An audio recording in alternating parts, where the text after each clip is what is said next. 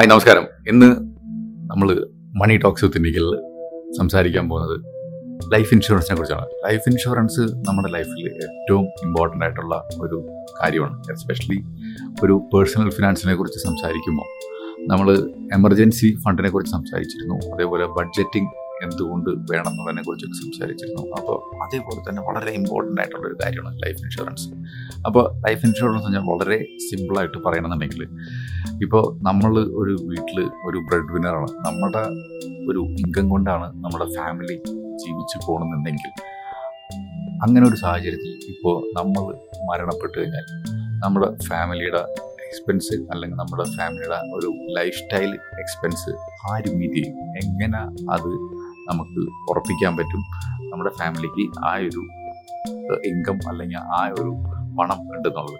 അതിനു വേണ്ടിയിട്ടാണ് നമുക്ക് എപ്പോഴും ലൈഫ് ഇൻഷുറൻസ് വേണ്ടത്. അപ്പോൾ വളരെ ഇമ്പോർട്ടന്റ് ആയിട്ടുള്ള ഒരു കാര്യമാണ് നമുക്ക് ആർക്കും ഒട്ടും പ്രിഡിക്റ്റ് ചെയ്യാൻ പറ്റാത്ത ഒരു കാര്യമാണ് ഒരു നമ്മുടെ ലൈഫിൽ ഒരു മരണം സംഭവിക്കുക എന്നുള്ളത്. പക്ഷേ നമുക്ക് കുട്ടികളുണ്ടാവും നമുക്ക് വൈഫ് ഉണ്ടാവും അല്ലെങ്കിൽ നമുക്ക് സപ്പോസ് ഉണ്ടാവും.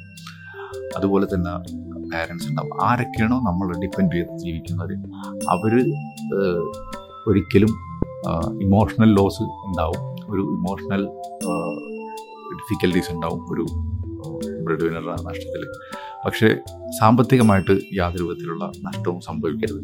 അതിന് പ്രൊട്ടക്റ്റ് ചെയ്യാനുള്ള ഒരു ഉപാധി എന്ന് പറഞ്ഞാൽ ലൈഫ് ഇൻഷുറൻസ് തന്നെയാണ്. അപ്പോൾ ലൈഫ് ഇൻഷുറൻസ് എന്ന് പറഞ്ഞാൽ വളരെ സിമ്പിളായിട്ട് നമുക്ക് ഒരു നിശ്ചിത തുക അടച്ചുകൊണ്ടിരിക്കാം പ്രീമിയമായിട്ട് എന്നിട്ട് നമ്മൾ ഒരു മരണപ്പെട്ടു കഴിഞ്ഞാൽ പെട്ടെന്ന് നമ്മുടെ ഫാമിലിക്ക് ഒരു തുക കിട്ടണം. അതിന് ലൈഫ് ഇൻഷുറൻസ് പറയാം. അപ്പോൾ ലൈഫ് ഇൻഷുറൻസ് എന്തിന് വേണം എന്ന് പറഞ്ഞു കഴിഞ്ഞാൽ ആർക്കൊക്കെ ഡിപ്പെൻഡൻസ് ഉണ്ട് അവർക്കെല്ലാവർക്കും ലൈഫ് ഇൻഷുറൻസ് ഉണ്ടാകാൻ പറ്റും. നമ്മൾ കാരണം നമ്മുടെ പണം കൊണ്ട് ആരെങ്കിലും നമ്മളെ ഡിപ്പെൻഡ് ചെയ്ത് ജീവിക്കുന്നുണ്ടെങ്കിൽ എസ്പെഷ്യലി അവർക്ക് വേറെ ഇൻകം സോഴ്സസ് ഇല്ലാന്നുണ്ടെങ്കിൽ നമ്മുടെ അഭാവത്തിൽ എന്തുകൊണ്ടും ഒരു പണം ആവശ്യമാണ്.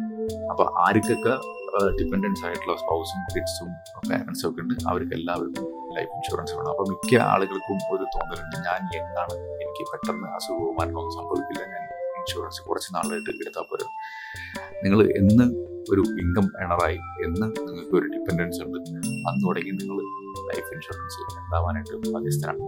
ഇനി എപ്പോൾ ലൈഫ് ഇൻഷുറൻസ് വേണ്ടെന്ന് പറഞ്ഞാൽ നിങ്ങളുടെ ഡിപ്പെൻഡ് ചെയ്തിട്ട് ആരും ജീവിക്കുന്നില്ല. ഇൻ കേസ് ഇപ്പോൾ നിങ്ങൾ പണം സമ്പാദിക്കുന്ന പോലെ തന്നെ നിങ്ങളുടെ സ്പൗസും പണം സമ്പാദിക്കുന്നുണ്ട്. അവർ ഇൻഡിപെൻഡന്റ് ആണ്. ഇനി കുട്ടികളെല്ലാവരും ഇൻഡിപെൻഡന്റ് ആണ്. നിങ്ങളുടെ പണം കൊണ്ട് ആരും ഡിപ്പെൻഡ് ചെയ്ത് ജീവിക്കുന്നില്ല. അവനെ നിങ്ങൾക്ക് ഇൻഷുറൻസിന്റെ ആവശ്യമില്ല.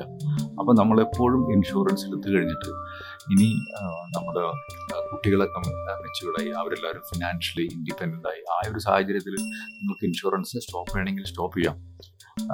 കാരണം നിങ്ങൾക്ക് യാതൊരു വിധത്തിലുള്ള ബുദ്ധിമുട്ടില്ല. ഇനി അതല്ല നിങ്ങളൊരു അത്രയധികം നല്ലൊരു ഫിനാൻഷ്യലി വെൽ സെറ്റാണ് നിങ്ങളുടെ അഭാവത്തിലും ഒരു ഇൻകം ഫാമിലിക്ക് ഈസി ആയിട്ട് നിങ്ങൾക്ക് ഇൻഷുറൻസിന്റെ ആവശ്യമില്ല.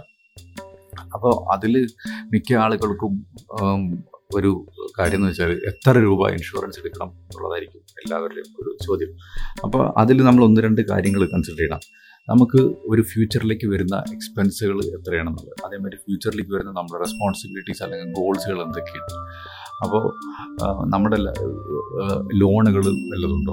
കാരണം നമ്മൾ മരണപ്പെട്ട് കഴിഞ്ഞാലും നമ്മുടെ ലോണുകളെല്ലാവരും നമ്മുടെ ഫാമിലി അടയ്ക്കേണ്ടതായിട്ട് വരും. അപ്പോൾ നമുക്ക് ഒരു വലിയ വീടും കാര്യങ്ങളൊക്കെ ഉണ്ട്. അതിന് ഏകദേശം ഒരു ഒരു കോടി രൂപ വിലയുണ്ട്. പക്ഷേ നമുക്കൊരു അമ്പത് ലക്ഷം രൂപയുടെ ലോൺ ഉണ്ടെന്നുണ്ടെങ്കിൽ ആ അമ്പത് ലക്ഷം രൂപ നമ്മൾ മരണപ്പെട്ട് കഴിഞ്ഞാൽ കൊടുക്കാനായിട്ട് ബാധിച്ചിട്ടുണ്ടാവും ചിലപ്പോൾ വീട് വിറ്റിട്ട് ഒരു കോടി രൂപയുടെ വീട് വിറ്റിട്ട് അമ്പത് ലക്ഷം രൂപ ലോൺ അടയ്ക്കാൻ ബാക്കി അമ്പത് ലക്ഷം രൂപ ഫാമിലി എടുത്തുണ്ടാവുള്ളൂ ഇതൊന്നും പെട്ടെന്ന് ചെയ്യാനും പറ്റില്ല. അങ്ങനെ കുറേ പ്രശ്നങ്ങളുണ്ട്.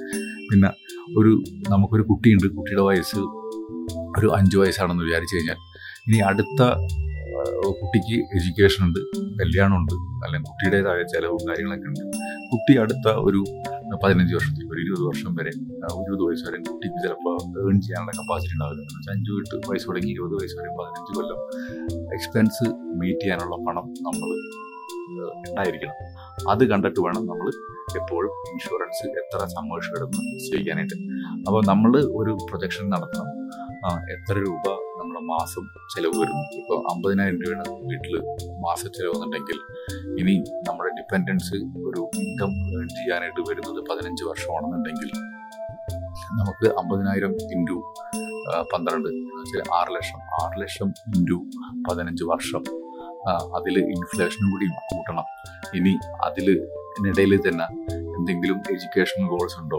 അല്ലെങ്കിൽ വേറെ എന്തെങ്കിലും ഗോൾസ് ഉണ്ടോ? ഇതെല്ലാം കൂടിയും കൂട്ടിയിട്ടുള്ള ഒരു തുകയായിരിക്കണം. അതേപോലെ ലോൺ ഉണ്ടോ? ഇതെല്ലാം കൂടി ഒരു കൂട്ടിയിട്ടുള്ള ഒരു തുകയായിരിക്കണം. നമ്മൾ ഒരു ലൈഫ് ഇൻഷുറൻസിന്റെ സമ്മർഷയുടെ തുക എന്ന് പറഞ്ഞു കഴിഞ്ഞാൽ അപ്പോൾ പല രീതിയിലും ആളുകൾ പറയാറുണ്ട് നിങ്ങൾക്ക് കിട്ടുന്ന ആനുവൽ ഇൻകത്തിന്റെ പത്ത് ടൈംസ് ആണ് ഇൻഷുറൻസ് വേണ്ടതെന്ന്.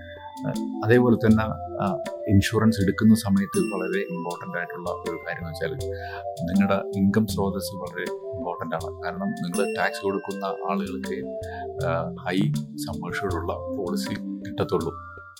എസ്പെഷ്യലി നമ്മൾ ഒരു ടേം ഇൻഷുറൻസ് ആണ് എടുക്കാന്നുണ്ടെങ്കിൽ ലൈഫ് ഇൻഷുറൻസ് എപ്പോഴും ടേം ഇൻഷുറൻസ് ആണ് ഈ പറഞ്ഞ ഒരു കാര്യത്തിന് എടുക്കാനായിട്ട് നല്ലത്. അല്ലാതെ ട്രഡീഷണൽ പോളിസികൾ ഒത്തിരി money back policy one policy അങ്ങനെ ഒത്തിരി പോളിസികൾ നമുക്ക് അവൈലബിൾ ആയിട്ട് മാർക്കറ്റിലുണ്ട് അതിനൊന്നും ഇത്രയും വലിയ ഒരു സമ്മർ സമ്മർഷോട് തരാനും പറ്റത്തില്ല. സമ്മർഷോടിന്റെ അത്രയും കുറഞ്ഞ പ്രീമിയത്തിലും കിട്ടത്തില്ല. അപ്പോൾ നമ്മൾ ലൈഫ് ഇൻഷുറൻസ് നമ്മുടെ ഒരു ലൈഫിന് അഭാവം സംഭവിക്കുന്ന സമയത്ത് ഫാമിലിനെ പ്രൊട്ടക്ട് ചെയ്യാൻ വേണ്ടിയിട്ട് എടുക്കുന്ന സമയത്ത് ലൈഫ് ഇൻഷുറൻസ് ആണെങ്കിൽ ടൈം ഇൻഷുറൻസ് ആണ് എപ്പോഴും എടുക്കേണ്ടത്. അപ്പോൾ മിക്ക ആളുകൾക്കും ഒരു കാര്യമുണ്ട്. ലൈഫ് ഇൻഷുറൻസ് എന്ന് പറഞ്ഞാൽ ഇൻവെസ്റ്റ്മെന്റ് ആണെന്ന്. ഒരിക്കലും ലൈഫ് ഇൻഷുറൻസ് ഇൻവെസ്റ്റ്മെന്റ് അല്ല. ഇനി നിങ്ങൾ ഇൻവെസ്റ്റ്മെന്റ് എന്നുള്ള പോയിന്റ് ഓഫ് വ്യൂ എടുക്കണമെന്നുണ്ടെങ്കിൽ ഒത്തിരി ആനുവിറ്റി പ്രൊഡക്ട്സ് ഉണ്ട്. അതെടുക്കുക. അത് ശരിക്കും പറഞ്ഞാൽ ഇൻവെസ്റ്റ്മെന്റ് ആയിട്ടാണ് കണ്ടിട്ട് നിങ്ങൾ ഇൻവെസ്റ്റ് ചെയ്യേണ്ടത്. അല്ലാതെ ഒരു ലൈഫിനെ പ്രൊട്ടക്ട് ചെയ്യാനുള്ള ഇൻഷുറൻസ് ആയിട്ട് അതിനെ കാണരുത് പിന്നെ ചില ആളുകൾ ടാക്സ് സേവ് ചെയ്യാൻ വേണ്ടി എടുക്കും. അതും ഒരിക്കലും നിങ്ങൾ ഇൻഷുറൻസിൽ പെടുത്തരുത്. ഇൻഷുറൻസ് എപ്പോഴും നമ്മുടെ റിക്വയർമെന്റ് മനസ്സിലാക്കിയിട്ട് നമ്മൾ നേരത്തെ പറഞ്ഞ പോലെ നമുക്ക് എത്ര മന്ത്ലി എക്സ്പെൻസ് ഫാമിലിക്ക് വരുന്നുണ്ട്. അതുപോലെ എന്തൊക്കെ ഗോൾസുകൾ കയ്യിലുണ്ട് എന്തൊക്കെ ലയബിലിറ്റികൾ കയ്യിലുണ്ട്. ഇതെല്ലാനും കണക്കാക്കിയിട്ട് വേണം ഒരു സമ്മർഷോട് ഫിക്സ് ചെയ്യാനും അതിന് വേണ്ടിയിട്ട് നമ്മൾ ഇൻവെസ്റ്റ് ചെയ്യാനും ചെയ്യേണ്ടത്. അപ്പോൾ ഇനി ചില ആളുകൾ പറയും എനിക്ക് എന്റെ കമ്പനി എനിക്ക് ടൈം ഇൻഷുറൻസ് എടുത്ത് തന്നിട്ടുണ്ട്. എനിക്ക് ആവശ്യമില്ല. പക്ഷെ നിങ്ങളൊരു ആ കമ്പനി മാറണമെന്നുണ്ടെങ്കിൽ നിങ്ങൾക്ക് ആ കവറേജ് നഷ്ടപ്പെടും അപ്പോൾ ഏറ്റവും നല്ലത് നിങ്ങൾ ഏറ്റവും യങ് ആയിരിക്കുന്ന സമയത്ത് ഒരു ടൈം ഇൻഷുറൻസ് എടുക്കുക എന്നുള്ളത് കാരണം യങ് ആയിട്ട് എടുക്കുന്ന ടൈമിൽ നിങ്ങളുടെ പ്രീമിയം വളരെ കുറവായിരിക്കും. പക്ഷേ നിങ്ങൾ വയസ്സാവും തോറും പ്രീമിയത്തിന്റെ എമൗണ്ട് കൂടുതലായിരിക്കും. അതേപോലെ തന്നെ നിങ്ങളുടെ മെഡിക്കൽ കണ്ടീഷൻ മോശപ്പെടുന്നതനുസരിച്ചിട്ട് നിങ്ങൾക്ക് ചിലപ്പോൾ പോളിസി കിട്ടാത്ത ഒരു സാഹചര്യവും ഉണ്ടാവും. അതുപോലെ തന്നെ നമുക്ക് എന്തെങ്കിലും അസുഖങ്ങളൊക്കെ ഉണ്ടായിരുന്നെങ്കിൽ അതെല്ലാം കൃത്യമായിട്ട് ഡിക്ലെയർ ചെയ്തിട്ട് പോളിസി എടുക്കുന്നതാണ് എന്തുകൊണ്ടും നല്ലത്.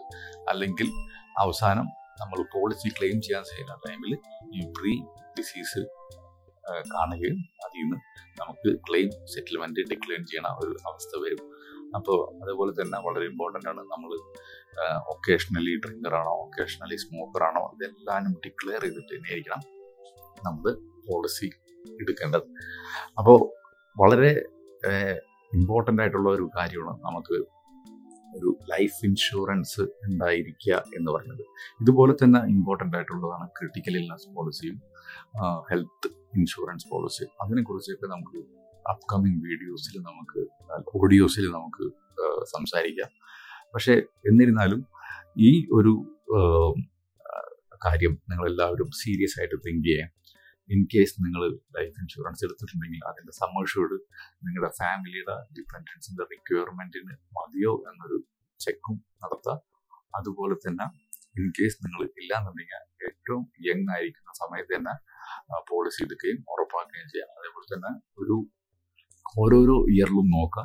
നിങ്ങളുടെ ഡിപ്പെൻഡൻസിന്റെ അല്ലെങ്കിൽ നിങ്ങളുടെ ലൈബിലിറ്റി ഒക്കെ നോക്കിയിട്ട് നിങ്ങളുടെ ആവശ്യത്തിനുള്ള ഒരു ഇൻഷുറൻസ് നിൽക്കുന്നുണ്ടോ ഇല്ലെങ്കിൽ കൂട്ടിയെടുക്കുക. ഇൻ കേസ് നിങ്ങളുടെ ഡിപ്പെൻഡൻസ് എല്ലാവരും ഫിനാൻഷ്യലി സെറ്റായി നിങ്ങൾക്ക് ഇനി ഇനി ഇൻഷുറൻസ് ആവശ്യമില്ലെങ്കിൽ നിങ്ങൾക്ക് വേണമെന്നുണ്ടെങ്കിൽ നിങ്ങളുടെ ചോയ്സാണ് സ്റ്റോപ്പ് ചെയ്യണമെങ്കിൽ സ്റ്റോപ്പ് ചെയ്യാൻ ചെയ്യാം. ഓക്കെ എല്ലാവർക്കും ഇത് ഒരു ഉപകാരപ്രദമായി വിചാരിക്കുന്നു അതുപോലെ തന്നെ നമ്മൾ മനസ്സിലാക്കേണ്ട കാര്യമുണ്ട്.